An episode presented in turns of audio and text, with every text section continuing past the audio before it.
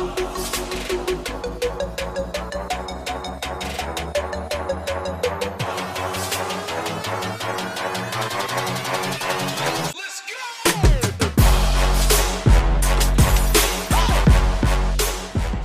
it is. Welcome back to the show. This is the ADF Underground brought to you by All Day Football. What's up, y'all? I am your host, Chris. Call me Chows.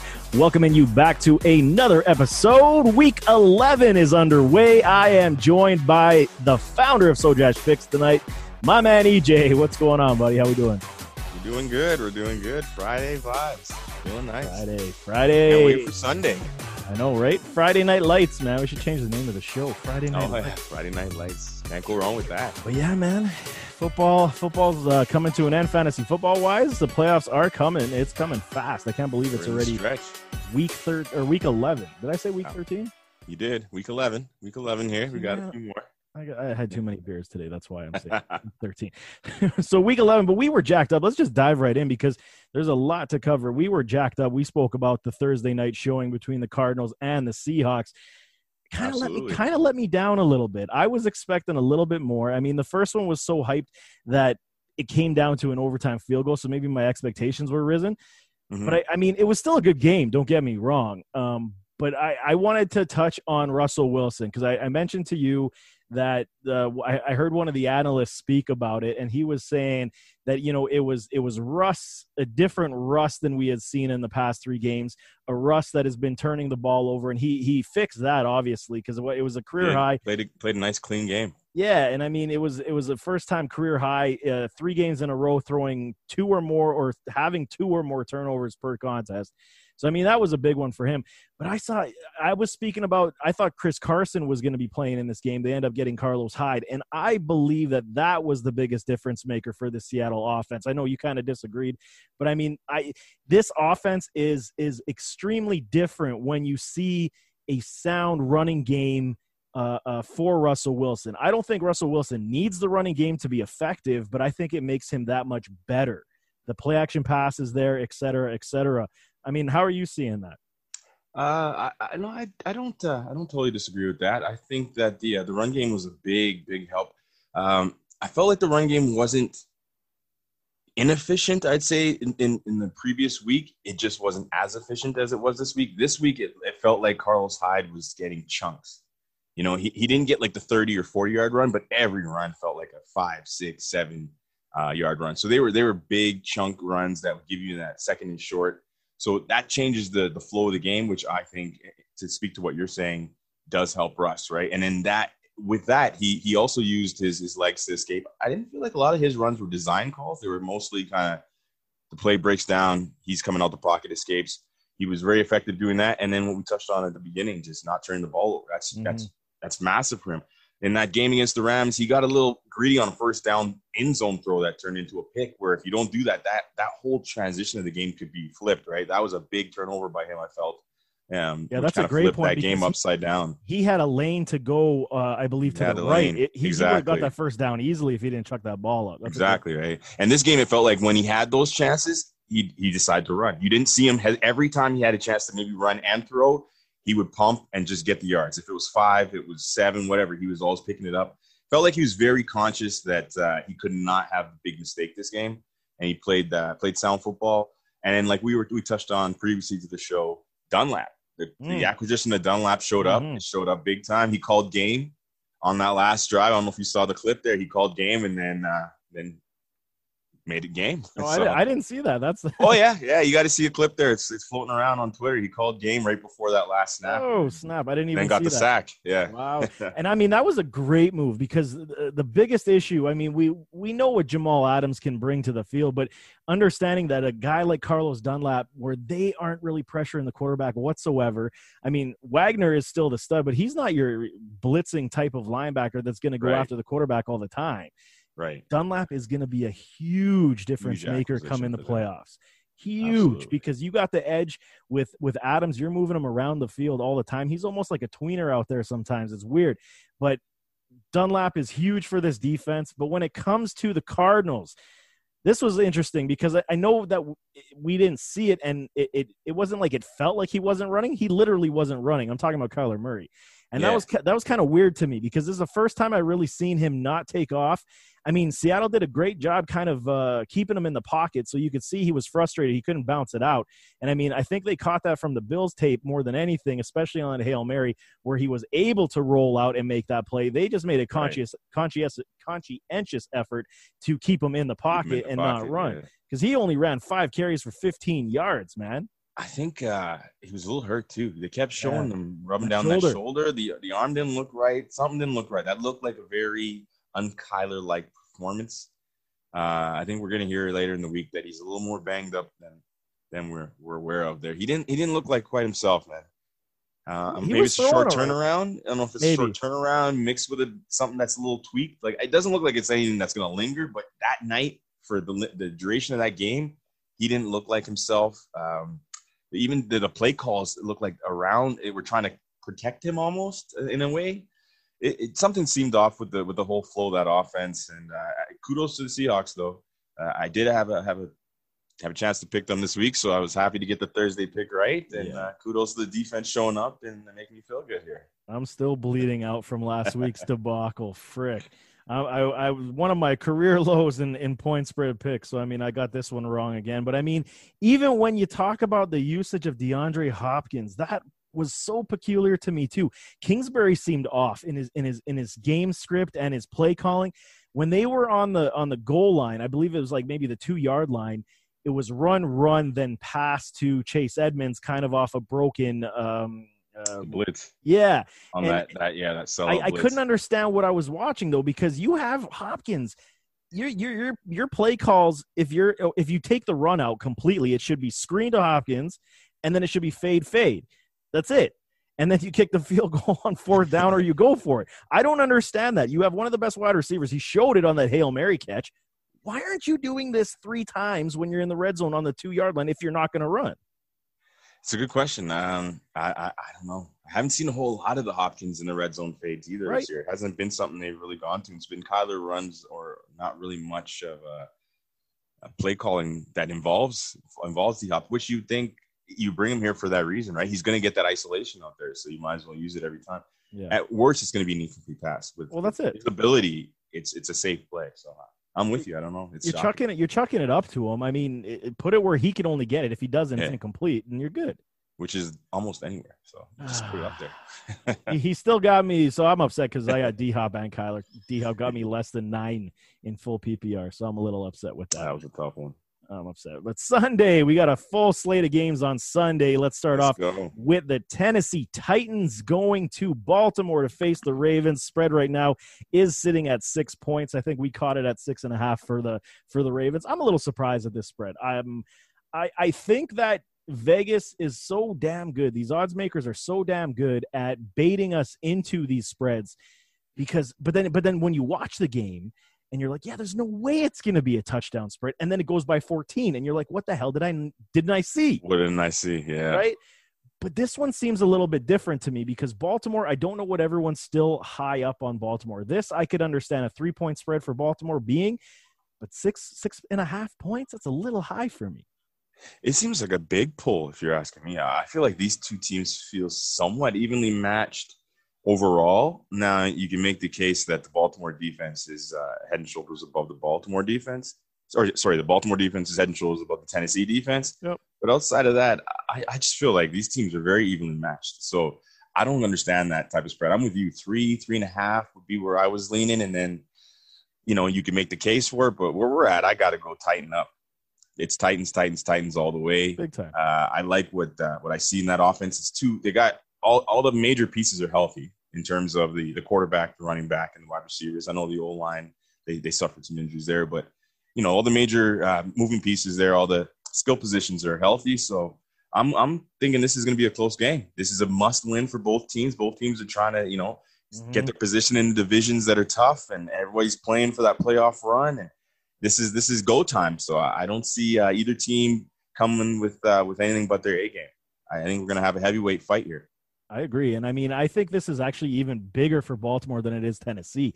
If Tennessee stumbles in this one, I think they can recover. But I mean, being in a division with the Steelers, them being still undefeated, and their schedule is soft going forward. They can, they, when, when Terry Bradshaw went on uh, Fox last Sunday and he was like, I think the Steelers can go undefeated. I was like, what is this man talking about? But I actually looked at the schedule. It's not far fetched at all. Wow. If they Okay. if they keep playing, they could and if they don't stumble, they could legit go 16 and 0. But I mean, to talk about the Ravens, I'm still I'm still waiting. I'm still waiting. We talked about this on previous shows weeks ago, and I'm still waiting for this offensive punch, and I really don't think it's going to happen. Um, the offensive coordinator, former Buffalo Bills guy, I know him well uh, in his time in Buffalo, and he has been figured out again. And, Oh, okay. and and this is his problem, and he does not adjust, and that's why the Bills let him go. I can't remember his name. Um, shoot, Sure I the forgot his name. coordinator is right now. I'd have to look it up, but I mean, Okay. uh, he was he was with the Bills for a little bit of a stint. But I mean, when he gets figured out, he doesn't change. Lamar is struggling in the pass game. Um, Hollywood is complaining. Yeah. You're He not looks, he looks unhappy out there. right? Mark Andrew just looks like another guy right now, too. Right. To touch on the way the offense has been rolling. Gus Edwards, to give uh, some some positive notes, he looks good. He looks hell. He looks like he's got some fresh legs. He's running strong. He's falling forward every time he touches the ball. hmm They're getting Do- something out of the rookie now. Dobbins is rolling. I- I'm with you. There's something missing there. Uh, they're they're too good of a team to to not uh, to see.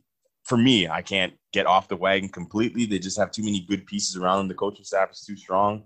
But from what they saw last year, you'd expect at least that, if not a step forward. And consistently, you're just seeing kind of a step backwards. Uh, and it, it's probably to touch on what you're saying. The book is out on on the offense. They've been figured out, and they haven't turned the page to figure out another way to attack teams. Yeah, it's it's a tough one. It really is. And I mean, when it comes to the Titans, I want to see AJ Brown get back in it. I mean, he had a very bad day. I mean, he had some drops. Then Tannehill started going away from him. They had the mistakes, and then that kind of dictated pace afterward. But if AJ Brown doesn't get going on this defense, I mean, I think that could be a problem for Tennessee. Derrick Henry again. So here's the thing: everyone is all hyped on Derrick Henry, and this has always been my concern with the guy. He will disappear. He'll put you up the 100 yards, but it's such a difficult 100 yards that you feel like he's not really involved in the game flow. Fantasy football wise, different story. I mean, 100 yards is good for a running back, but when you're talking about winning contests in the NFL, it just seems like he disappears at the times. And I mean, we kind of agreed on that one, I think, before too. Yeah, Henry, he's the, the offense just needs to get themselves in a position of plus, right? When they're in the, when they're in the uh, in the offensive zone, when they're in the attacking mode, when they have the lead in the game, it's a whole different story with Henry. But when they're being punched in the mouth and they're being attacked and he's getting hit in the backfield and they're trying to find different ways to get him involved or find different ways to get him the ball, he might still get those those carries that get them to second and five and stuff like that, which at the end of the game translates to a game where you, you have that stat line of 18 for 96 or something like that. Mhm. But if it's one of those games where you know he's not actually getting where he's hitting you in the mouth, it's not the Derrick Henry type performance that you that he can impose his will, right? I, think that's what you're kind of touching on, where the stat shows that he had a, a game, but Mhm. it's not the game where it's Derrick Henry where he's when he you know when he has a game, he's imposing his will on your team. And your your back is, is against the wall. right? Like And he's we haven't seen over that the for a few weeks now. Yeah, like- exactly. Like, he's Exactly. taken over the game, and we're not seeing that. And I mean, it's it's no different than last season. So he led the league in, in rushing last year, but the, if you, you look at the statistics game by game, the majority of that came in the last four four weeks of the season.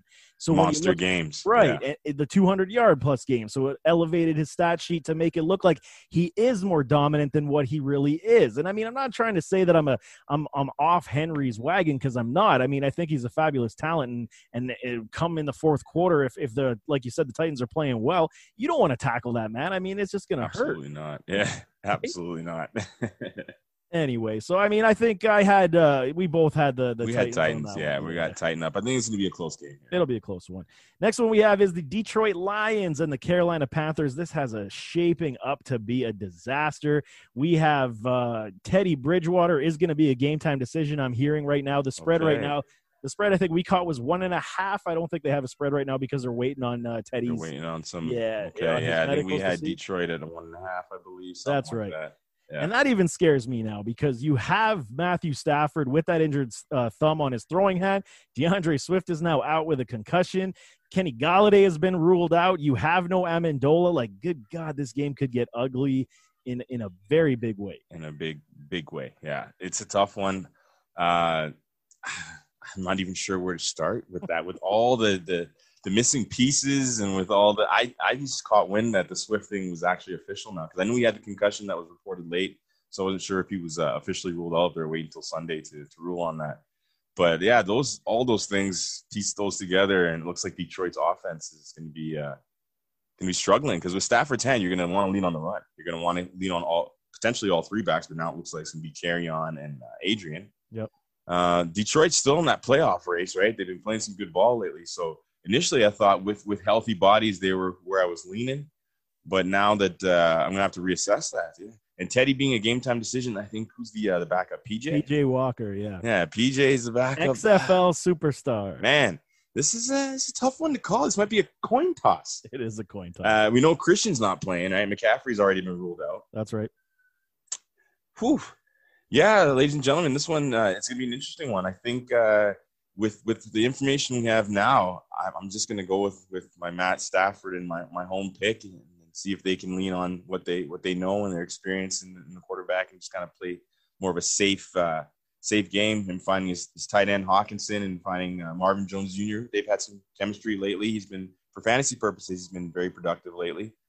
And uh, yeah, just find a way to squeeze out a game here. This this feels like a, a very strange game. Very this could go all multiple types of ways, man. This is a yeah, tough one.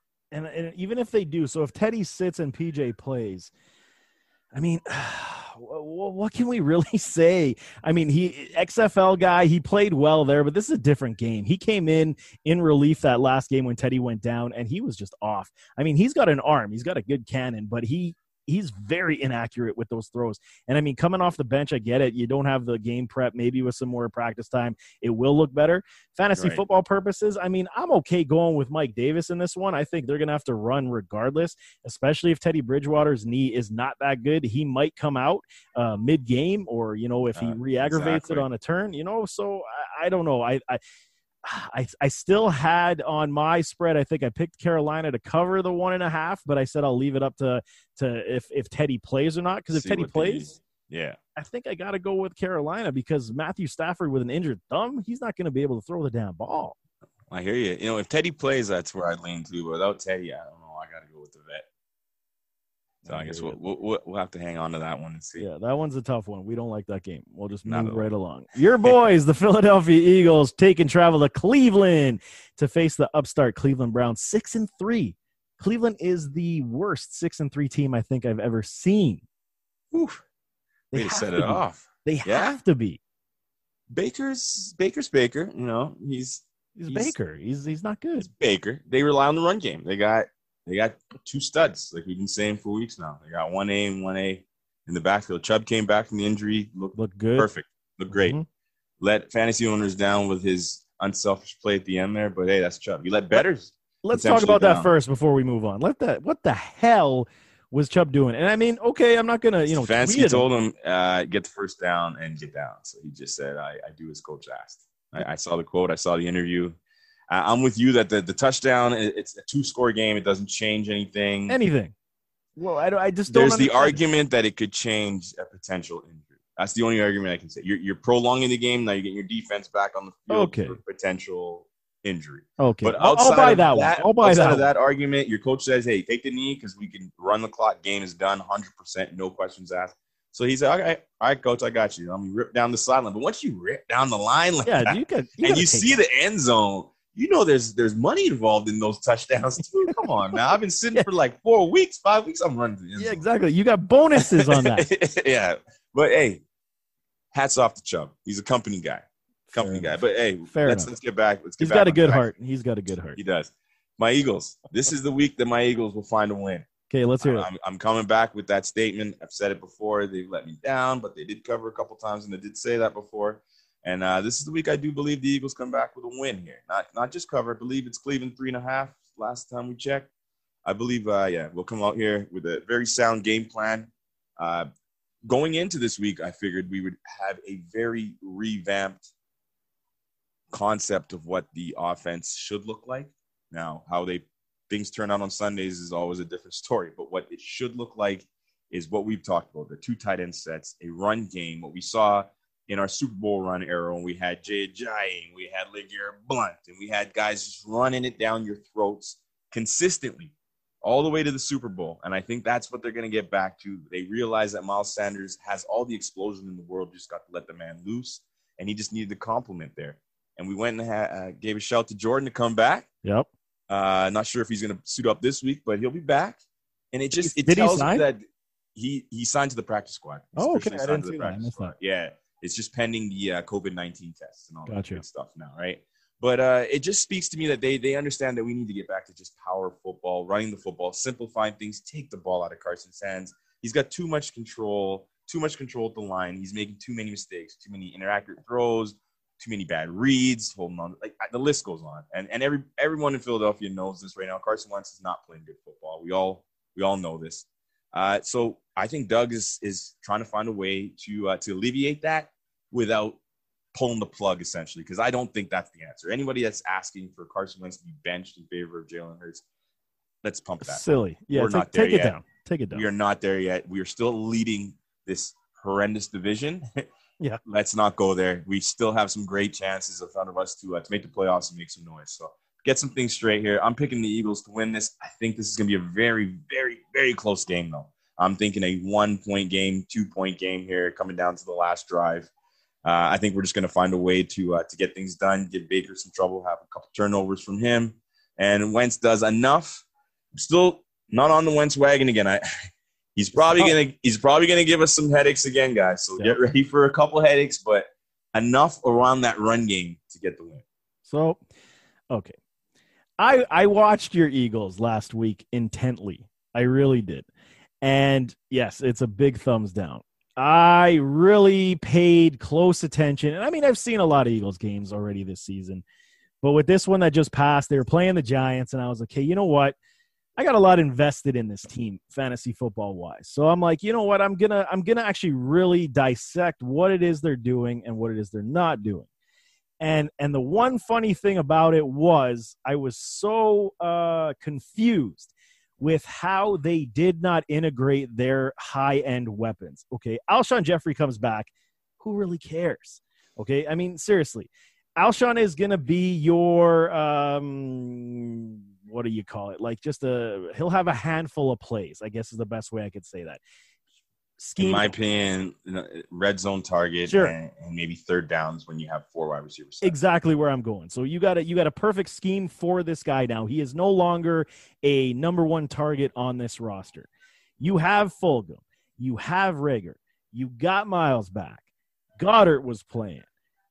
And you still couldn't manufacture any system or scheme that was going to beat the New York Giants. And I get it. Uh, You know, the Giants, we give them credit. Their defense is still very good, and they're showing it. They're playing it. They're on the rise. Okay, they they will be better in, in even next year and the and the year after that with with more solid draft picks and moves. But this game really upset me if I was an Eagles fan because you didn't do what you should have done. There was no dedication to being to throwing the Fulgham as him being your true next number one wide receiver. The lack of efficiency to Jalen Reagor, even being creative enough to have him go cross over the middle. Jalen can go deep too. He can out jump guys. Why aren't you trying these things? This is what upsets me when I watch your team last week. It was so uh, frustrating. And then on top of it, you know, Carson Wentz, I'll give him a pass last week because that offensive line just couldn't block for him whatsoever. You guys couldn't really get the ground game going, and it was a very tough one. So running back, the running backs didn't help out with the blocking. game. no, they didn't. they, And they had it- a very tough day blocking. Agreed. Agreed. And it was it was a very tough showing. And when you're getting Daniel Jones rushing on your defense again like he is, looking like Kyler Murray, I mean, but he's fast. He's a fast guy, man. I'm Yeah, shocked. well, when he plays Philly, at least he's Yes, fair enough. He's he's special. He's But special against against the. Browns, I mean, I'm with you. I'm taking the Eagles to win this game. I think Baker to me- reluctantly. I, you know what? I'm still confident. I just want to see them Okay. go forward. I really do because I think once they figure it out, they'll start rolling. I really do believe it. I think the offensive line for Carson Wentz is his biggest foe. He's trying. He, it's like the Russell Wilson effect when when Wilson's tossing turnovers everywhere. He's trying to put the team on his back and do a little too much. But the difference is we have Miles Sanders. I know the rest of the Yes. world doesn't seem to know this, but Me and Miles know that he's the best running back in the league. So just use him. Just use. Injuries won't allow him to excel yet, but I'm telling you, the kid's got so much skills. Just please use them. You know, the old line suffers. Use the running game. You got it. I agree. I You agree. got it. I'm, I'm a Miles One guy. caveat though, we got to we got to touch on in that game. It's a huge caveat we missed. Miles Garrett Miles Garrett, yes. COVID COVID. list. Yep. not playing. Yep. Huge. That's massive. I, in my opinion, that is massive. Eagles take advantage. Yeah, and if you uh, check the weather, I think the weather was going to be bad like it was last week, so it might hinder some offensive production. But if not, I'm loading up Fulgham and Reagor this week. If without Miles Garrett, it'll give Carson a little bit more time to throw that time. ball. Yeah, sure. Next game we have is those Houston Texans and the New England Patriots. Uh, Cam Newton and company taking travel to Houston. They are favored by a lowly two points right now. This game is another one that I am not having great interest in outside of fantasy football. I mean, Cam, I mean, Cam, you got three touchdown passes after this hype video that you put out that you're coming back. We are week 11. He it's does. Happening. He does. Uh, we're seeing what we see is what we got. That Yep. offense is how it's going to roll. I like the addition that the, the little movements of Jakobi Meyers around the line, the quick quick plays to him, and they found something there. And I'm not sure if they're going to get Edelman back this week. Have you heard anything about Edelman? No, I think back? he's still, I think he's still out this week. He's still on IR. So it's going to be the same same thing. It's going to be a lot of running, a lot of Damien Harris, which has been great. He's Yep, been, that's been very good. productive. A lot of Burkhead and uh, a lot of Cam. You know, he's going to be vulturing those touchdowns. He ain't throwing them, but he's running them. Right? You can pretty much stamp Cam in for one rushing touchdown a week. Yeah, so for Harris, I like Harris a lot right now. I think uh, Bill Belichick understands that this is basically his offense. The run game is all they have. Cam Newton's, uh, again, I'm going to touch on that throwing motion. His arm is broken. I mean, it's not the same. Uh, whatever, however they surgically repaired it, he may not be in pain anymore, but he can't throw the ball like he used to, and, and it's it's so clear to me. But riding Harris, I mean, he had 20 plus carries last week. I think that is the key. I think you still continue to use Burkhead. I'm still shocked James White is not a bigger uh, having a bigger role on this offense. I mean, it's it's set up for him to be a PPR monster in fantasy, and he's just not doing it, and I don't get it. But when from when we talk about the Houston Texans, I think we got to start talking about uh, Deshaun Watson and what's Okay. going on with Deshaun Watson. I mean, the numbers are are still a little bit there. Um, what, what? Let me see what his numbers are looking like this season. So he's uh, 2,539 yards, 18 touchdowns, five picks. So he's not p- throwing the the turnovers. But again, he's not taking over these games, especially in contests where you should be literally carrying the team when your offense or when your defense isn't helping you out. I'm just not seeing that from Deshaun Watson. Yeah, I- haven't noticed that either, especially in in the games that they struggle uh, away from home or with inclement weather like last week. They uh, they really have no run game to uh, to rely on, so the offense is just completely stifled. Right? They've they've kind of predicated themselves on what you uh, were were saying early on the season that they're going to be using all the speed, speed, speed, and it took them a while to get that going. They got it going a few weeks there. We saw Mhm. Fuller flying around. Cooks was a consistent weapon. He's he's kind of their go-to consistent uh, PPR guy lately, and then Fuller is their deep threat still. But they just they can't find any consistency in that run game. I think it's absolutely killing them. Even with DJ, DJ in, DJ out doesn't Yep. matter. The Same run thing. game, it's the same thing. It's struggling to to manufacture points. Um, they can get get behind late, and then your the, the PPR monster comes in and Duke Johnson, but.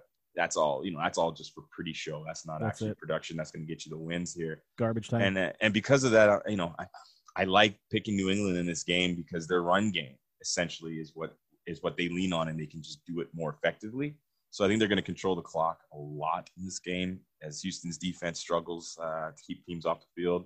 I see New England just having a few of those 12, 14 play, seven minute drive type things that just keep Deshaun off, and then he has to try to respond with quick touchdowns. And if he can't do that, then it's going to be it's going to be tough for him. Uh, going forward, though, I don't I don't know what to do to help Deshaun get better necessarily, aside from give him a run game. Is, do you think it's just that, or there's something to his game that's that's lacking as well? yeah, he and holds the ball a little bit too much. Uh, I don't know if he if he if he can't come off his first read quick enough. I think sure it's exactly I think it's it all of it to be honest with you. I really do. I think he he had such a quick start, but now it's almost like it's back down to reality. and and on top of it, his offensive line isn't great. This team isn't not good. Let's It's overall- not a great team. Yeah. let's just let's just put it that way. I mean, the team is just not that good. I mean, outside Will Fuller, and he could be likely gone next season in, in free agency. I really don't see the Texans paying up money for him. But I mean, there's there is something missing. Did he check out the minute DeAndre got traded? Did he check out? But he signed that big deal, so you have to be checked in. Like uh, like this is what's baffling to me. Yeah. You think, you know what? I, I- that brings up a point now because now that we're sitting on week 11, right? Mm. In terms of fantasy, you'll see a lot of teams. There's a fire sale going on in all kinds of leagues. Yep. I wonder if things like that are, are creeping into some of the players' minds more so this year than any other year. This is a different year. Like, let's not kid ourselves. This is the COVID year. This is Yep. 2020. The world isn't what it, you, it was necessarily in 2019 or 2018. So these players that are in non playoff positions, like absolutely know they're not going anywhere in the playoffs. I wonder, on a personal level, if they're starting to, Check you know, drift, just drift a little bit. It, Yeah. It'd be hard not to with you. what's going on. Like you got to wonder when you- when you're thinking about uh, the teams that you're picking and the players that you're plugging in for fantasy here. I agree. And I mean, that's a great point because everyone wants to take away the human element. It's always about analytics, right? Analytics, analytics. This is the numbers. This is what we got to do, the stats. But you got to always put in the human element. We always talk about revenge games. You know, Exactly. these guys always go off on revenge games. There's no analytics for that. It's just he wants to stick it to his team. Uh, we talk about guys that had babies, uh, their wives had babies, and they go off because they had the kid and they're excited and they're jacked up. This is that human element that we always have to put into when we evaluate these players. What's going on? And Zeke Elliott's a perfect one. We'll talk about Zeke when we get to the Cowboys game. But I mean, he's been checked out already for three weeks since since or four weeks since uh, Dak went since down. Dak, yeah. So, Yeah, I mean, I don't know. I'm still I still think the Patriots do win this game as well. I think they do ride Harris Harris like you said as well. Um, Yeah. But I'm looking for a lot more from Cam. I I, I I don't hate on the guy, but I just I want to see more. Like I want to see more passing efficiency. Unfortunately, as much as I'm rooting for him, I don't think. I think what we're seeing is Is this is the best version of him. Just less uh, turnovers and more efficiency. agreed. That's I- that's the upside there. Agreed. Next game we have is the Pittsburgh Steelers, the only undefeated team in the NFL taking travel to Jacksonville to face the Jake Luton Jacksonville Jaguars. They look good under this kid. And and they held Aaron Rodgers. So I don't know what the hell's going on in Jacksonville right now. That spread was 13 points. I was like, "Hell yes, in Green Bay I'm taking it." I got I got kicked in the junk Got hosed. big time. it hurt, and I don't like it. Now we have a spread of 10 points for the Pittsburgh Steelers in Jacksonville. We know Pittsburgh's uh, uh, resume of, of historic proportions in that they will play down to their competition. We saw it with the Cowboys, and I expected that fully against the Bengals, and they came to play last week against the Bengals this is a tough one for me. I still took the points. I took Pittsburgh to win this game. I just think there's way too much talent. Diontae's finally healthy. He looks great. Claypool looks like a machine. He's like baby Megatron out there. He's he's just looking damn good. One thing that is interesting to me is that James Conner's kind of taken a step back the last couple weeks. The run game hasn't been as efficient. They're trying, and and I could see every time he's either bouncing it out too fast or they're just they're finding ways to get penetration on the guy. Yeah, I see it. See it the exact same way you're seeing it. In terms of the run game, though, I think they're getting away from it really quickly, and I think it's one of those things where, it, because you can, you have the luxury that it's like, well, you know what? All right, James, you didn't get three yards on that one handoff. Let's just throw the ball. Like that's what it feels like. I, I, I come winter, come the playoff Snow. run, Yep. come snow. You know, Ben's knee. He doesn't want to get hit to me. You'll see Conner and them figure out this run game. I think it's not necessarily that it's broken. I think it's a lack of commitment right now, and the fact that they don't have to. I really, really strong. Like, I've because of fantasy, I've watched a lot of Pittsburgh tape and a lot of Pittsburgh games, Yep. and uh, yeah, I wouldn't worry too much about Conner in terms of their production. It'll, it'll bounce back when they need it. Uh, but for this game, I'm with you. Like this was one that up until I, I sent you the the final results of my picks here, I was still saying, you know, this is Jackson. You just you know they're going to cover. Yeah. Like we thought this two weeks ago, like you said, or three weeks ago with Dallas, and we were dead wrong. And uh, this feels like a repeat of that, especially with what Jacksonville has done to to destroy lines, not just against Green Bay. They they started Everyone. that with they did that with Luton even more recently. His first game, he came out and did that. I won't forget the, the touchdown run. He's spinning in the end zone, stiff arming people. Yeah, who throwing is this guy? footballs and celebrations to his parents in the crowd. I was like, this Yeah, kid who has is this game. Look at this boy go. Yeah, he's doing And then next week, it was all of a sudden, you know what? Keelan Cole said, I got you. Keelan Cole is juking punters and catching touchdowns and just just starting, just studding on people. So looking like Tyler Lockett out there. wh- whatever whatever's going on in South Florida, they they're feeling themselves. You know, but for some reason, after Mike Tomlin made that announcement this week, I feel like the whole focus in Pittsburgh this week is to not have a let up. He he made that announcement. I don't know if you're sure if you caught it, but he No, said that, that. this is not a trap game. We are not looking at this like a trap game. We are not going to treat Jacksonville like some sort of college spread. Like, don't we're not going to get caught up in any of that hype, undefeated versus this, and any of that stuff. He's like, this is a formidable opponent. We're taking them very seriously. So I hope that coach speak translates. And uh, I think the talent is just too much on both sides of the ball. You know, with Watt coming out at Luton and them, no matter what he's shown so far, just uh, they're going to have to lean heavily on Robinson. And Pittsburgh's D has shown a little bit more vulnerability to the run. I won't say they're anywhere near vulnerable, but they've shown Mhm. a little bit more cracks. So I think Jacksonville's going to have to lean heavily on that. But there's just too much going on in Pittsburgh to me. They they have too much to to lean on. This week it could be Clay that catches another two. It could be Juju. It could be Diontae. They, it could be Ebron. They, Yep. Wherever they want to go. Wherever You, know, you can't guard all those weapons. They're just they're just too talented at those skill positions, and they have the perfect person distributing the ball to them. absolutely. And I do want to give a nod to Ben right now. He is on my MVP watch. And I was just looking at his numbers. It's funny you just said that because he's got 22 touchdowns, four picks right now, and he's playing extremely sound football And over the last three weeks. He's undefeated. Yeah, and he's And undefeated. he's the only one that's undefeated. and it's unbelievable how well he has his team playing. If and if and, and the thing was, it's a great thing because you could put him up for the comeback player of the year as well because he came uh, from that injury. from the injury. But that says a lot even more when you're talking about how valuable he is to the Pittsburgh Steelers and how much they missed him when he was gone. Absolutely. So I mean, I get it. They got the horses like you're saying. You got Clay, you got Diontae. They're doing well. When it comes to the Jaguars, so I'm with that. They got to run James Robinson, and this James Robinson has been good. He's been really good. I mean, he's over four and a half, or yeah, just almost that four and a half yards per carry. That, that to me on a on a crappy Jaguars team um, is is interchangeable very- quarterbacks. Yeah, Yeah. no, he's been solid. DJ Solid. Chark's been banged up all year, so he's Yeah. been the most relied upon offensive weapon from week one, and he's been consistent. I think Consistent. if he's on a more uh, national televised team or a more nationally known team, Yep. he's he's up there for rookie of the year, and he's getting a lot more notoriety. It's just because he's Absolutely. in Jacksonville. I think his name is kind of getting missed. I think if you put a guy like James Robinson on the Bills offense right now, Mm, that says a huge difference to me. that, he, he looks good. He, looks, very really good. And I mean, that's high praise right now. I'm sitting DJ Chark fantasy football wise this week. I'm terrified of this matchup against Joe Haden.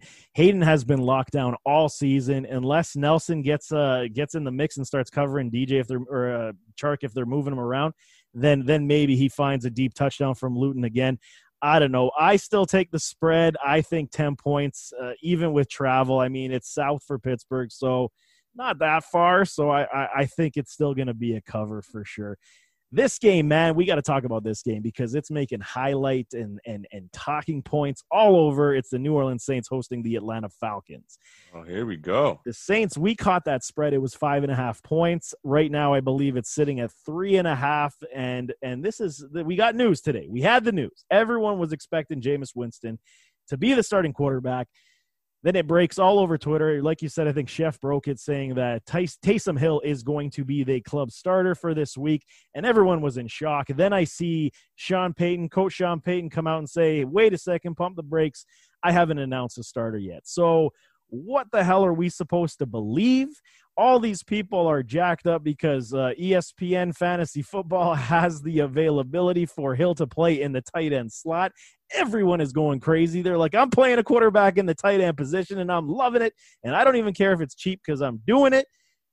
But I think the Atlanta Falcons actually will will eat this spread. I really do. I am terrified beyond measure if Taysom Hill starts this game. I am terrified for Alvin Kamara, Michael Thomas, and company because I have no faith in in Hill throwing the ball. If I'm wrong, I'm wrong, and I'll eat those words. But from what I've seen, there's a reason why Coach Payton doesn't allow this man to throw the ball. I mean, he, every time he's in the game, it's a read option run. He's never thrown the ball. What makes him the starting quarterback this week? I just don't see it. That, man, this one is. I woke up to this one. I woke up. I got some cousins on the nightmare. Yeah. I got some cousins on the East Coast, and you know they're up a couple hours earlier. And yeah, that was the first thing they woke up to, and they're like, ah, I don't even have a response for this one. This is a shock and a half. These are Saints fans. Let's, Yep. start with that. So they're just they're there's a lot of Saints fans. If if uh, if you didn't know, I'll just put this one out there that get very upset when they have Taysom Hill on the field. I've seen it. I've heard it. I feel like they're not even next to me sometimes, and I when I see them line up, I can hear them. Like, Yep. Why is he on the field? What are you doing? There's a lot. Yo, just just run the play. Because when you have Michael Thomas healthy and you have Alvin Kamara who's unstoppable, you're just wondering why do we got to play games? Let's just go. We got it. We got Drew. We got these guys. Let's go. They can't stop us. Yep. But ah, this this one is weird. It's a shot. It's a really really interesting one. It felt like they brought in Jameis to be this year's Teddy to back up Drew or Ryan and Tannehill. as- and exactly what happened last time. Drew goes down, you know, so Teddy came in and revitalized his career. You figure we all saw this book before. Drew goes down. Now Jameis is going to come in and revitalize his career, but nah. Sean Payton's pumping the brakes on that. I'm I'm just checking as you said that it, it's being reported. It's saying Adam Schefter reported it. It's saying that uh, our girl here, Dianna Russini from ESPN, is also reported that Jameis Winston will not be a part of any offensive snaps. Uh, no, or sorry, any of offensive packages for Week 11. hmm So they're they're putting it out there right now that this is Taysom's starting job, and it's not a gimmick thing. It's uh he's going to get the, the the job. With that said, I gotta go Atlanta. I I just feel like Atlanta has been playing sound football for four or five consecutive weeks now. Coming Uh, off they- the they- bye. Coming off a bye, two weeks to prepare for an opponent that you're really really aware of. If Julio's hamstrings 100% healthy, he's still going to beast on these guys. I'm not sure Ridley and his foot are at. They're playing. Ridley's Ridley's a go. He's a go.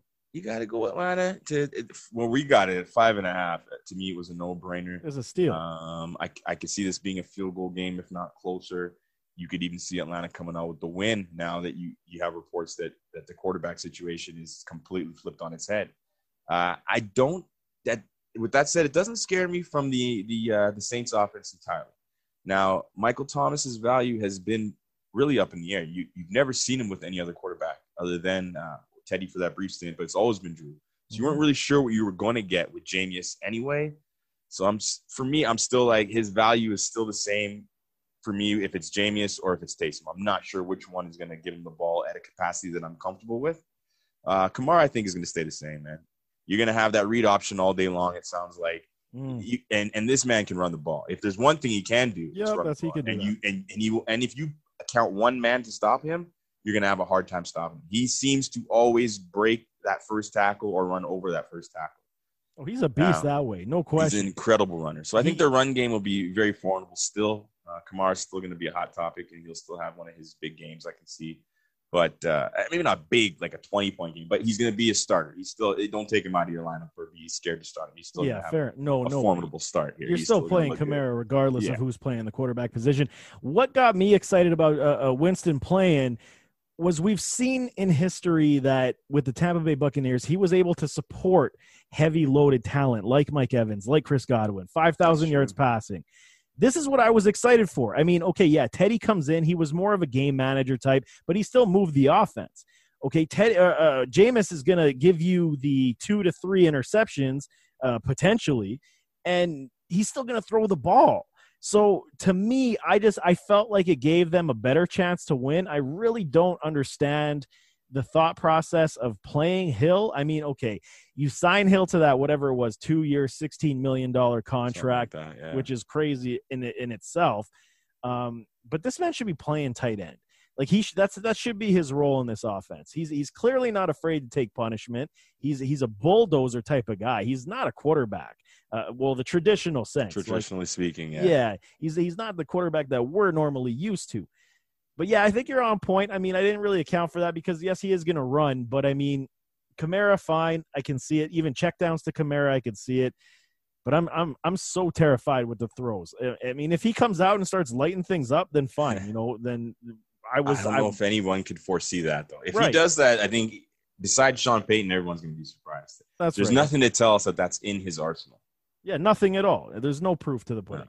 But yeah, I mean, I like the Falcons here coming off the bye. Like you said, we've been on them pretty well since uh, uh, Coach Quinn got fired and and Morris took over. They've been a completely different squad. They've been looking very good. I mean, five and a half points to me feels like stealing candy. But we'll move on to the next game because that's going to be an interesting one anyway.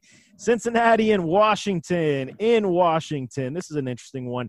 The Washington football team is favored in this contest. I'm still taking the Bengals. Bengals disappointed me last week. They didn't come out, and I thought they would. They came off the bye. I thought they'd be better prepared. I get it. No Joe Mixon again. But I mean, you've been using Gio. He's been serviceable. He's been fine. You have talent at the wide receiver position. You have Boyd, you have Higgins, and okay, to a lesser extent, AJ Green now. But I mean, Higgins has been playing. He's been he's been playing as well as the Justin Jeffersons, the CeeDee Lambs. He should be fed. Tyler Boyd should be fed. I, I think it might have been just an off week for Joe Burrow, rookie not understanding uh, uh, how to come back off the bye. I think maybe that had something to do with it. But playing a Washington team who is susceptible to both the run and the pass, I think that he gets back to business. Um, but I'm really looking forward on the Washington side. This is Terry Day. This is going to be Terry Day. I mean, he is unguardable. He is quarterback proof. Um, it doesn't matter what scheme and system. We've said this before as well, but we have not seen that big, heavy day from Terry so far this season. He only has three touchdowns on the year. I think this is the day that Terry actually goes off and shows the world that I am a legitimate superstar in this league in the making. Okay, so you're calling for a big Terry game. Big Terry Day. I feel like every day is Terry Day. It is he, Terry. like we said, you can't guard Terry. He, he's they call him Scary Terry for a reason. The kid's got unbelievable talent. He's he's a YAC monster. He's a high catch point freak. He's he can run all the routes. The kid is super talented. Uh, for me personally, I, I thought this was a tough game to call. I feel like it's a really really close game. Cincinnati really let me down last week. Their performance, I didn't expect them to come out and uh, move the ball heavily on Pittsburgh, but I expected a bit more from the offense than that coming out Some of the bye. Um, and then it just made me wonder, like, is it is it just the bye or is it something like specific to this team? And I went back and watched the tape and just revisited some of their previous uh, struggles, and it, it's it's the O line and it's dealing with pressures coming from multiple positions and not identifying where the blitz is coming from, and they just get trounced. And it Mhm. looks like what Baltimore had done to them, Pittsburgh just mimicked it, and you know, I don't know what to do when when that's coming. And Burrow seems to just try to identify and, and throw without necessarily checking into a new play, or he thinks he can you know outskill or out athletic the, the blitz, and it's not working. And he's been just absolutely dominated in those games. And for that reason, that's why I went with Washington, just because their front seven is so dominant, and feel like they're going to come after him again and uh, make life tough on him.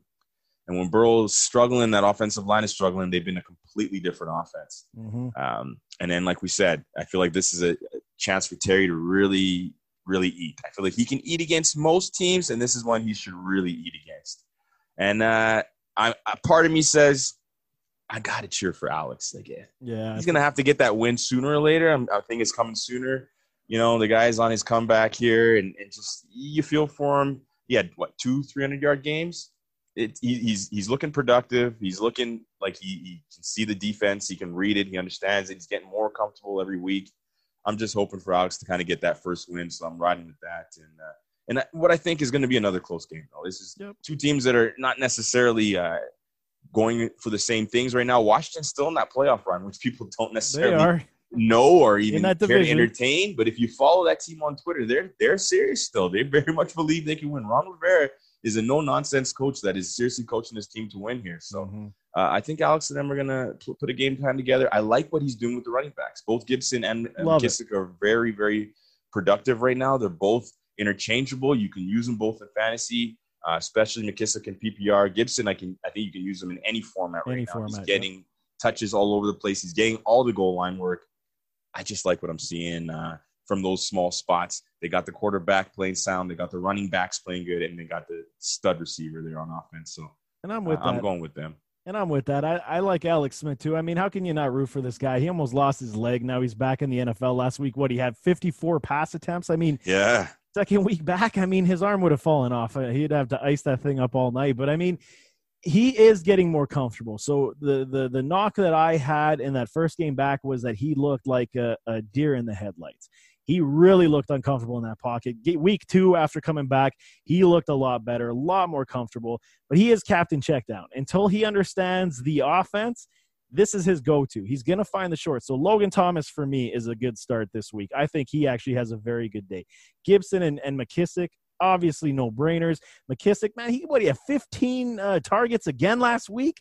Yeah. That's got to be like some kind of record. He's like unreal, going 30 in two weeks, man. It's unreal what he's able to do in the PPR game. I think it's strange that they're not using Gibson in the pass game as much. Uh, kind of uh, a weird dynamic because, like you said, they are so interchangeable. Gibson's a former wide receiver. I mean, I just I don't get that. You don't see the screens to this kid any uh, basically at all. You don't see him in the flat at all. It's it, very confusing to me. They're, it's a, like they're trying to use him like an Adrian Peterson, which is weird. Um, I think you could be that much more creative, that much more dynamic, and that would essentially open up Terry McLaurin that much more. There was a kid that I was uh, interested in um, that is starting to turn my eye. It's this Isaiah Wright. I didn't know where he came from. He all of a sudden is starting to make plays, and I'm like, because this was supposed to be St- Steven Sims season as well. It was, yeah. I'm and glad I'm a, you brought up Isaiah. Yeah, Number and 83. I'm a Steven Sims guy. Yeah, I'm a Steven yeah. Sims guy, big time, and I think he's got loads of talent. But the injury derailed him, and now you got that other Sims. He's starting to play, but then this Isaiah Wright comes in, and I'm like, who is this guy? Had to go back. I, I didn't hate his tape. I, I, mean, it's nothing spectacular. Didn't hate it. Um, but they got weapons on this on this Washington team. I'm glad you uh, you pegged that. I'm going to give you a little uh, funny comparison here. Isaiah is like a mini Cordarrelle Patterson for me. Ah, that's who he kind of reminds yeah. me of. A little sense, even the way they use him, the way he runs tough. Yeah, that's so that, yeah, yeah. I've been noticing him too. I'm glad you brought him up. And they've been using him more and more and more every week. There's something there. They got a little package with that guy. He's great with the ball in his hands. He runs tough. Yeah, he runs tough, and that's the difference that I see that they don't have because Terry's kind of yes, finesse, Steven exactly. Sims kind of finesse, you know. So it is it's a different dynamic for that receiving core. I'm still taking the the Bengals. I'm fully expecting it to be close. Um, so I mean, what is it? It was it was one and a half one points. And a half. Yeah. So I mean, it's going to be tight either way. Um, I'm still hoping Joe Burrow has a big bounce back day this club, man, a division rival of my Buffalo Bills. I don't have I don't get to talk about my team this week. They're on the bye. So we'll talk about these Miami Dolphins taking on Denver in the mile high. Tua Tagovailoa is is man, can you believe these rookie quarterbacks this year? I mean, I there was 2 years ago, 3 years ago, I was a little bit worried about what was coming up. I'm like, man, you know, you're going to have Peyton retire, Brady retire, Roethlisberger, uh, this league needs some quarterbacks. And now there's the plethora of these plethora. young, talented kids. Tua looks good. I mean, he looks sharp, and it's it's that difference thing. It's like he's a lefty, so it's like how do you? Everything's backwards for the defense, and I think that's kind of working to Tua's advantage right now. Is that we don't have many left-handed quarterbacks in the league outside of the Michael Vick, Steve Young um, you don't really see the lefties. So I think, like I said, the game plans will eventually come defensively. I think another two or three games, they're going to have enough tape to understand what this guy is doing, what this offense is doing. But right now, Miami's in the in the driver's seat, and they could, if Buffalo sidesteps. Miami could literally take over, and and now you got this kid Salvon Ahmed. I want to touch on this kid before I let you take the wings. Salvon Ahmed. I was talking about this guy from the combine. I really, really liked his skill set, liked the way he moved, lateral movement, he very fluid, clean hips, like everything was just fantastic. He gets drafted by the or undrafted, I think, rookie free agent to the San Francisco 49ers. He's in a battle with James Hasty. And we had a great debate on Twitter at that time. I believe it was it was in the summer. I had a debate with some colleagues and and everyone was on the Hasty train. They're like, Hasty's the guy. He's better. He's a better talent. And I said, I don't disagree that Hasty's not good, but for my money, it's Salvon Ahmed. And this is the week. So we saw it last week. He was used quite a bit, scored a touchdown, 80 plus yards. I want to see it again this week. And and I'm really hoping to see it because I really like the skill set of this young man. I think he could actually become a starting running back in this league. Interesting. Interesting. Uh, I I'm like a little bit taken back right now. I, I must say. So you you are aware of who Salvon Ahmed is? Very aware. You've already had your tape on this young man. My scouting hat was Wow. on months ago. We this is this is almost a year ago now. If we're coming to the combo. I'm going to give you a slow clap. I'm impressed. Um, now, this is coming from someone who views himself, you know, as someone that, that can kind of catch and catch a, good eye on something. I keep I keep my mouth quiet. I, I let my actions speak for myself. If you notice in a few leagues, I've been very active on Miami. Uh, I've been on Jason Sanders. Mhm. I've been on the Dolphins defense, and I, I've been on Ahmed in two leagues. I went and made a big trade from one of my major leagues this this week uh, where people thought it was just a Michael Thomas dump and getting some future picks. But I was actually really, really high on getting this running back back on my team quietly because I see what you see. But I didn't see it when you saw it. I'm going to give it up to you. What I watched him in the small footage I've seen of him this year and watched that entire tape last week, there's explosion, there's elusiveness, there's there's I don't want to call it elite, but there's a level of ability with the right offense that this kid could shine. That's what I saw in the small amount of offense that I saw him run. The opportunity, if, if they can build around him with the quarterback and the receivers, he's got the skill set. And then for them to release Howard, we already know Breida's been injury prone. That's Yep. been a thing. There is no one else in front of him right now. It's his job to either show that he's the one for it or they're going to look look elsewhere. So I, I- I like your assessment there. He's he's got a lot of talent. I like it, and I'm on this Miami train. I'm on it. I think it's real. Um, people were sleeping on it. We everybody in the world, myself included, said, "What is Brian Flores doing?" No one's saying that right now. Nope. No one is saying that, and it's not because Tua's playing exceptional football. no, he's not. I think it's because, and this is my personal opinion, I think it's because the team feels different. There's a feeling, uh, not that Fitzpatrick didn't give the team a positive vibe, but there's a feeling around this quarterback with this movement that we are a playoff team moving in a direction. We're building a culture of football. We're we're going somewhere, and this is our team. Fitzpatrick, unfortunately, is just an older gentleman. You know, he's been around, and it wasn't his his stop necessarily. You know, and, and I get it now. I get what Brian was trying to get to. Like, this is the team. This is what Mhm. they want. This is where they're going, and this is a real shot to do something now. And if it doesn't work, it's a learning experience, and they're going to keep going next year with this, with the progress that With they've this made. core, With absolutely. this core, exactly. So that's what I was looking for. With this core, so he he definitely made the right decision. You got to give it up to Brian. We're seeing it unfold in front of us. Miami looks like a team that is ready to make a make that next step. Right? They're they're coming to putting their hard hat on every week, and they're making sure whoever's in front of them has to play sound football. You're not going to go in and play the Miami Dolphins this year and have a uh, you know a week off. That's you got to come to play. It's- gotta come It's play. it's not the old Miami Dolphins. anymore. Absolutely not. right Absolutely and not. and, and kudos to flores 100% like we talked about on the show when uh, it, it was the week uh, before uh, tua's uh, first game against the la rams and remember i said maybe maybe we're overthinking it saying what the heck is he doing and i said throw him up against the big dogs and see what tua can do and he's producing and and and he saw it and he he knew what was going to happen I, I don't hate this team on paper. I mean, as a Bills fan, No. it, sou- it sounds blasphemous, but I mean, I don't hate this team on paper at all. I've always been a, a, a Xavien Howard guy. I love his skill set. I think he is one of Yeah. the most underrated defensive backs in this league. He is a true all star. You team him up with Byron Jones, and you got something special. I mean, that's just that's like having uh, Deion and Woodson to a lesser extent uh, uh, back in the day, uh, side by side. Like I, I literally feel that way. These guys are that talented but yeah, when you when you team this team up, I mean, they got Gaskin on the on the IR, so that only concerns me a little bit for Sal uh, for Salvon Ahmed, only because Gaskin was playing so well before he went to the IR. But but when when Salvon, if he can show it two three weeks in a row, because I think uh, Gaskin's not coming back for another two weeks, so if you put it out, it's gonna be hard to put you on the bench. gonna be very hard. And from what I got from Gaskins, he he was great, but he gave me that Phillip Lindsay vibe. He gave me that he's still that third down back. And then with him Mhm. getting injured after having so much work, it would kind of rein, reinforced that fact that he's probably more uh, skill set for third downs and specific packages. So I, I just like the core that they're building. And and for this week specifically, Drew Lock to me he looks so beat up. I'm for done. a guy with it. he- I'm done that's with it. already been injured, he looked like like like the injuries are piling up. The offense is struggling to move the ball big time. I just I can't get behind it against this defense. I, I'm going Miami all the way here. to Me cover. too. I'm I'm taking the Dolphins in this one too. And when it comes to quickly on Denver, before we move on, uh, I was a big supporter of Drew Lock. I really was.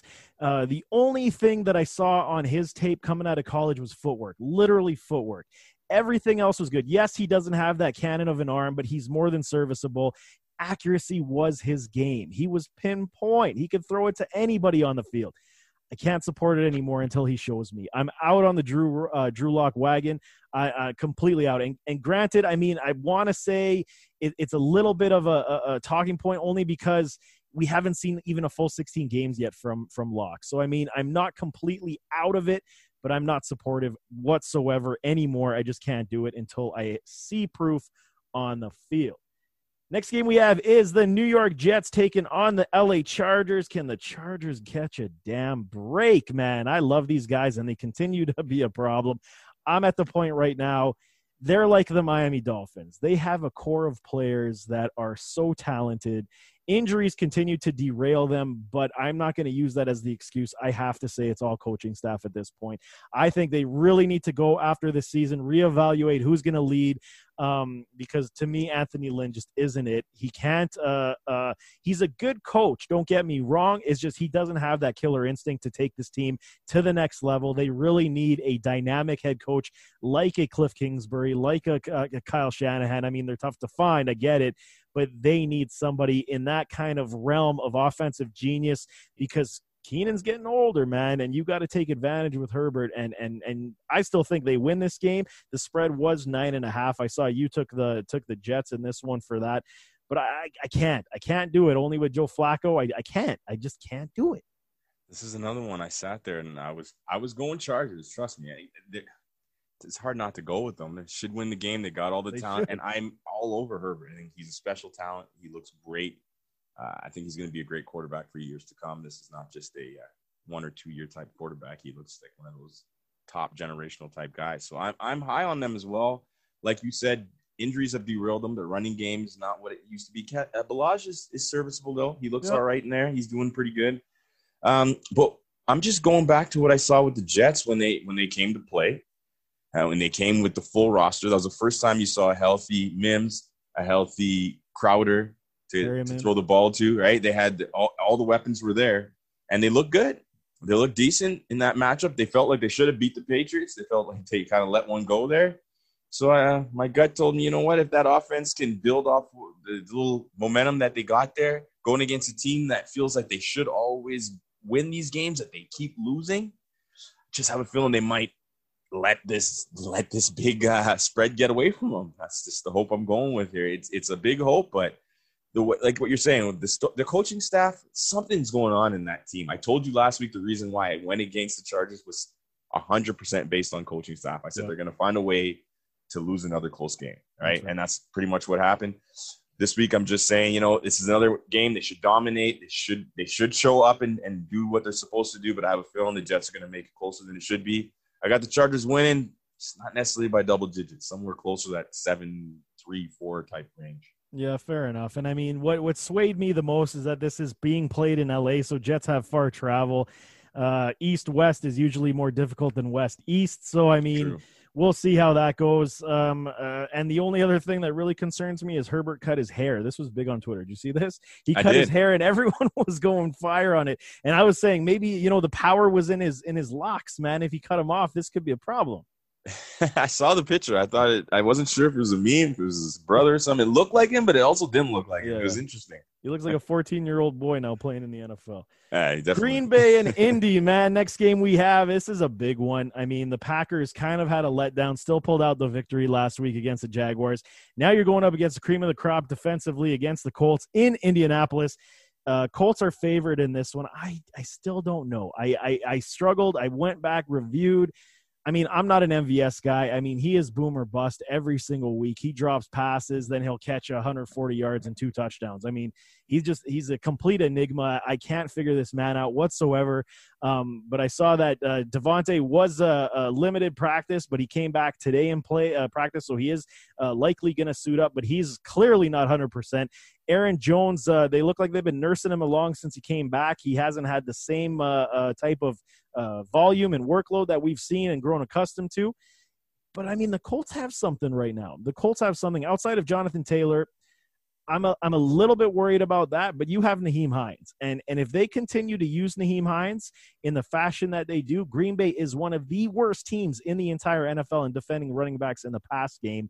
Um, so it would baffle me if they move away from that this week. Oh, the Colts definitely going to be using Nyheim Hines. Uh, to touch on the running backs, so I'm I'm off the Jonathan Taylor thing. Like the schedule favors him, the the O line favors him, the, where we drafted him favors him. You know, I'm sick of how everything favors him, but him. Like he's just not doing it. Yeah, and and and why why put up with it? Honestly, if you can see what Nyheim Hines is doing, get him on the field. He can, he's running better. He's obviously head and shoulders above him in receiving. Mm-hmm. Just get him on the field. And and Rivers Rivers has been using running backs in receiving game for like since I was born. You know, like since the beginning of time. Yep. It, it, since he had his first kid, right? He's been throwing to these guys, and it's it's never stopped. And he's been killing it with them. Like it, it's it's very productive. I really like what what they have when they found Hines, and now they have found Pittman. Now that he's healthy, mm. so they they got something going on there. And I'm I'm a believer in what Pittman can do with healthy, with Rivers, with the right scheme. And I've always told you, Frank Reich, he's he's he's a great great offensive coordinator. He he knows how to attack your weak points. He knows how to use his strengths. He's not afraid to do the same thing over and over again if it works, which is something that I'm a, a strong believer in. This this feels like a game that uh, could really go either other way.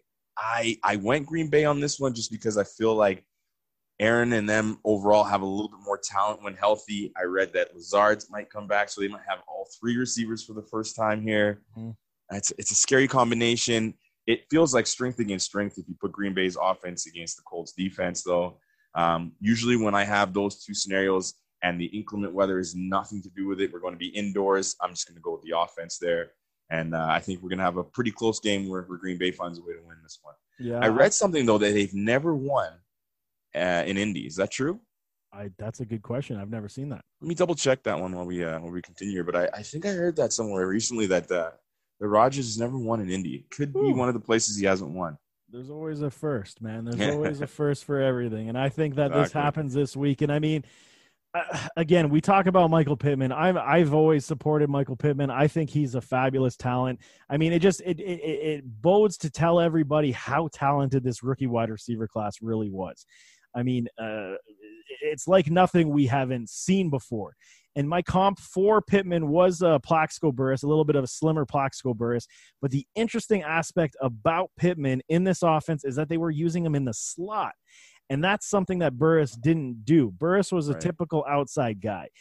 But Pittman can do the jump ball. So if you actually integrate the fact that he can play in the slot and he is quicker than he than he has burst. That's what I saw that was different about Michael Pittman.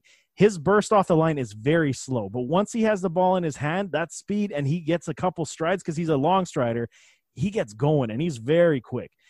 But once you get in that red zone, if they can integrate that jump ball or the back shoulder fade, oh man, Philip Rivers is going to be laughing all day long with passes to Hines and Pittman all day long. Ooh. Nice. Love it. Dallas Cowboys and the Minnesota Vikings taking this one uh, is going to be interesting. I Vikings are seven and a half point favorites. I took the Vikings grudgingly, only because we know this is Dallas. They are in shambles. Okay. Andy Dalton, the Red Rifle, is coming off of COVID. He is coming off a concussion. They have been absolutely horrific. Zeke Elliott is checked out. I don't care what anybody says. I am not touching him just like Jonathan Taylor in fantasy football. I don't even care if he goes 30 points this week. I I'm still sticking with it because he's he's done. He he, he says this season's over. We're not doing nothing. I'm not playing hard. Minnesota is an interesting team in this game. I think we see this is three weeks in a row, I believe, if I'm not mistaken, that Dalvin has been playing pretty well, uh, if not lights out and and that inhibits Kirk Cousins to play football that much better. He is he needs, I should say, the the play action pass to be that prolific passer. And when Cook is running, you can see a completely different quarterback in Kirk Cousins. And and Justin Jefferson is balling. We saw Adam Thielen finally get back in the mix. I think this week it was a sneaky sleeper for Irv Smith. I think Irv Smith actually could have a very big day. They get on the, the five yard line in the red zone. I think it's a couple play action passes. I would not be shocked we see another two touchdown day from Mr. Irv Smith.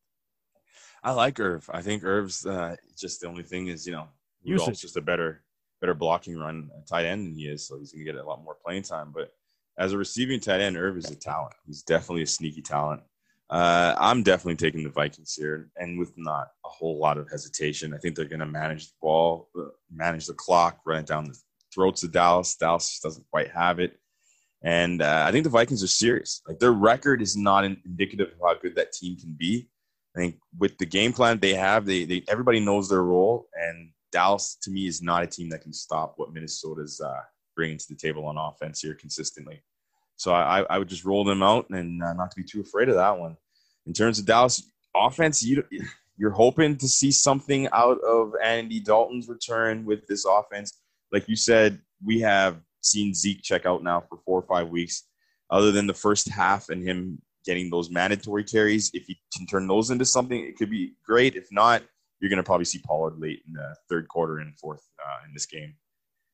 I just can't see a whole lot there. If yeah. I had to hang my hat on something that I was pulling off of tape, I did see a little bit of chemistry between Andy Dalton and Amari Cooper. Mm. Um, I do think, based on his history, Andy Dalton has pretty good chemistry with outside receivers. He was him and AJ Green had what three or four thousand yard rec- uh, seasons together. Yes, they so had a lot of production together with outside receivers, and I think you know we know Amari Cooper when he's engaged, he is still a top premier receiver in this league. So if you're looking for someone to kind of spark and, and come out of that offense with some chemistry with with Dalton. That's kind of my sleeper pick is that you can you might have a big game here out of out of Amari, but overall, I'm just really scared about that offense. It's tough. It's really tough scared. with the Cowboys. I mean, I was kind of I put uh, CeeDee Lamb as my big day potential player. I mean, I can't hate the Cooper evaluation. I mean, it is what it is. It's a crapshoot right now. It's hard to understand and dissect who he's going to go to if he's going to look sharp. Andy Dalton, I'm speaking of and mm-hmm. it's it's just such a tough one. I think Dalvin Cook has another monster showing. Seven and a half points on the ground is not difficult in my eyes whatsoever. I'm rolling Vikings as well. Sunday night we have Kansas City, the rematch. Kansas City and the uh, Las Vegas Raiders playing in Vegas. Kansas City dropped this one, I believe, what was it, week four? The Raiders came out to play. They used Henry Ruggs to uh, perfection on that deep shot. I think, yeah. you know, history is going to repeat itself a little bit. I think that's what, not to say that Kansas City is going to lose, but I think that's exactly how the Raiders are going to have to attack to win this game. They built this team the uh, the Vegas Raiders did. Uh, Jon Gruden and uh, Mike Mayock. They built this team to compete against the Chiefs. They will continue to do that because they understand that if they can't beat Kansas City, they're not winning this division. And I think this is what we're seeing. This is the the beginning stages of this build in in Vegas. Ruggs to me has to be integrated more in this offense week to week. I, I get why they're only using him stretching the field, but to me it's a big mistake because he can play intermediate, he can make contested catches, use him in the screen game, get the ball in his hand. This is one thing that frustrates me the most about clubs that that draft or or sign free agents that are supremely speedy and talented. This isn't John Ross we're talking about. Henry Ruggs is a legit baller when you get him the ball in his hands. I'm frustrated with that from that perspective. When it comes to Derek Carr, I like the guy as a quarterback, just can't trust him as a fantasy quarterback. That's kind of where I see the difference. I think eventually they will upgrade at the position because – I mean, you see, he is what he is. He leads you to a certain point, and then you can't do anything after that.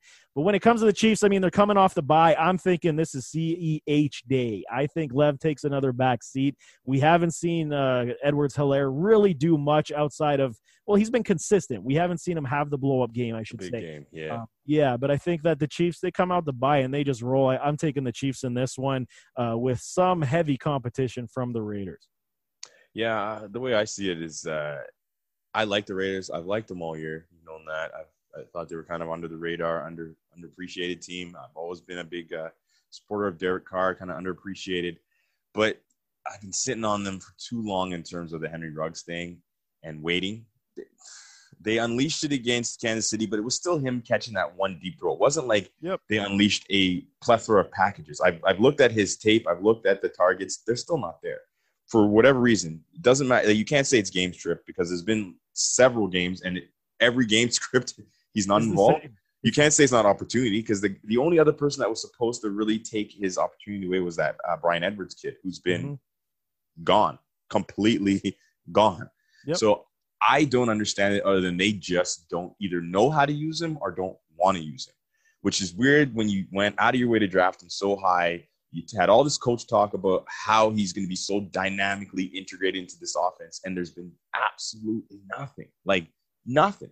I've seen way more of a focus on Nelson Agholor's skill set and getting mm-hmm. him the ball in certain specific, uh, you know, plays where he can shine than than bringing this kid along. So uh, I'm kind of off him in terms of what he can do. It's still going to be like a three to four target cap, I think, for the rest of the season until they completely reevaluate what they're doing on offense.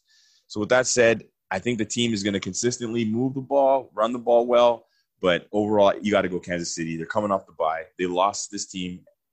Andy Reid doesn't come off the bye very uh, typical. He comes his, off his if, record's if, crazy off. the If you don't know what Andy Reid does off the bye, it ain't prototypical. It ain't atypical. He's coming out the bye and he's coming to kill you.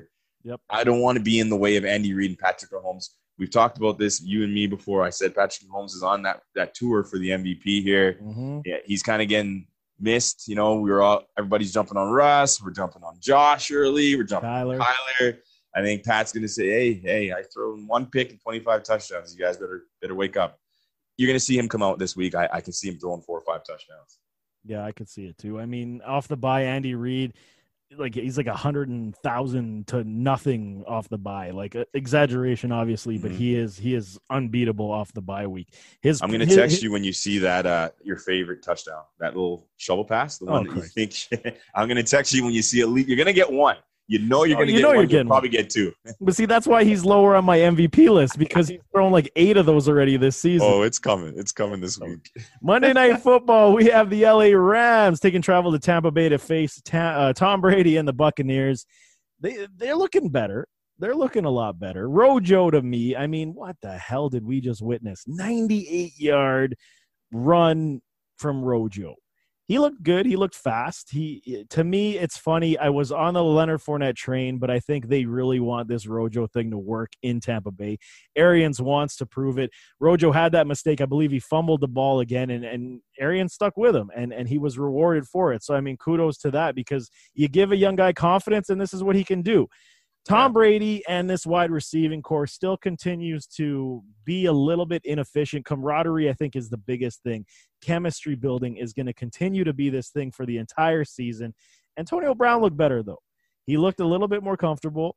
Um, um, but I mean, with the Rams, I, I, I really don't see how I can say Jared Goff is going to do much against this defense. I am so terrified of Jared Goff throwing the football – and now with this kind of rotating door of running backs that you're trying to implement with Cam Akers, you, you sprinkle in some Brown, and then Henderson seems to be the volume guy.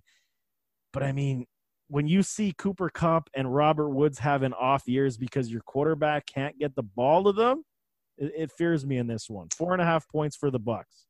Yeah, it's a tough one. Are you, are you going Tampa or are you going LA on this one? I think I went Tampa on this one, didn't I? Did I'd, I'd have to check. I can't remember. I think I, I, I know I went LA. I went LA on this one. Oh no, I think I did too. Um, I just man, this one's tough. I do like what Tampa's been doing. They have turned things around. They haven't done what I expect necessarily, just because I feel like Chris Godwin isn't being used whatsoever. There, there's not really a role predominantly for him um, that you expected him to have this year. Gronk is is is back to being what they what they went out and signed him for, and then now they got uh, our guy AB over there. He's doing his thing. They look like they're trying to get him integrated. But the other two aces that they they came into the season with are still kind of you're looking at them like, well, what's your role, right? Godwin's is still like I said, it's it's it's up in the air, and Mike Evans has been relegated to just a red zone target, right? So it's it's different. It's still it looks like they, they haven't hit on all cylinders. There isn't that feeling there, but the run game is like we said earlier, it's saving them and it's getting better every week with Rojo hitting those big runs now too. They're they're they're a formidable team. They they're a scary team with a very good defense, right? Um, and then on the flip side, going to the Rams, oh, like Goff, what's yeah. going on? Everything looks so good outside of you getting the ball to these receivers and getting that flow going again. Mm-hmm. Maybe the maybe the tape's out on just this, this the traditional handoff and then rollout stretch handoff, rollout. We've been seeing that over and over again from the Rams. Maybe they just got to sprinkle in some more screens, something else. I don't know. I see Reynolds for traditional um, sets where they're on third and long, it Yep. seems to be just Josh Reynolds or or nothing. They don't That's seem right. to go out and beat you with those routes with the other uh, receivers uh, when they have those type of scenarios. So I feel like there's something that McVay is going to have to unfold in this game to to spark a play here and then to get a chunk play to get that big touchdown. Because with with what they're doing now, Tampa Bay is going to settle in with that strong front, and it's going to make it tough for them. But overall, I, I like what the Rams are doing as an entire team. Right, we got Jalen Ramsey. He's You locking can't it. people down. He's locking people right down. You saw he did to DK. So you can take whoever receiver he's deciding to go. If it's going to be Antonio, if it's going to be Brown, whoever it is, sorry, if it's going to be Antonio or Evans, he's probably going to take them right out of the game for uh, whoever he's watching. And Aaron Donald, he's to be a problem. Brady's to have to get rid of that ball real quick because you know Aaron Donald's coming, right? He's to, especially when he sees Tom. Aaron gets up for these kind of games against the, the big quarterbacks. He, he's a guy that knows who's on the other end and wants to make his name known to be the most formidable defender in the league. So if you don't know Aaron, he's to be showing up in this game. I guarantee you that. Uh, overall, just because of the spread, though, I went with I went with LA because I think it's going to be one of those three point games. Yeah, and I and I just checked, and I I took the Rams plus four as well, and and that's where I went was because of the defense. So for me, the difference is always has been. We've seen it already before. When Tom Brady can't get time in the pocket, he is going to struggle somewhat. And with Aaron Donald and Leonard Floyd just rushing like crazy, and then you got Jalen basically taking away half the field. That's where I think I, I got the points from. And and it still fears me half to death with this pass game. I mean, I love the commitment to the uh, to the commitment to the run, but I mean, Jared Goff right now looks like a, a player before Sean McVay, the the player that we thought was going to bust, being the the first overall pick in the draft. McVay isn't helping the cause either. You hit that right on the head. I mean, he's he needs to get more creative. He is an offensive mastermind genius, but he definitely needs to get out of his own way and, and set something else up to get Woods and Kupp more involved. I mean, Higbee, we haven't heard him uh, a peep from him in like eight weeks. So Yeah, I mean, yeah. what are, what are we doing with the tight end position now? So get a little bit more creative, and and yeah, I could see the three point game swing in this one easily as well. But yeah, battle? I think. I think we're getting ready for a defensive battle with that. I- Game, I more could see it. Expect, yeah. I could see that. I could see that. But I'm excited, man. This is week 11. That's it, man. Week eleven, you know. We'll see what God happens. God bless. It's been We'll it's been a great season. It's been fun. It's been fun. So on that note, that is the show. Thanks so much for tuning in. You can find me on Twitter at Chris underscore ADF1. You can find the show on Twitter at ADF Underground. To all the listeners, thank you for all the support. And on behalf of EJ, until next time, stay humble, stay peaceful, and take care of each other. I'm out. One love.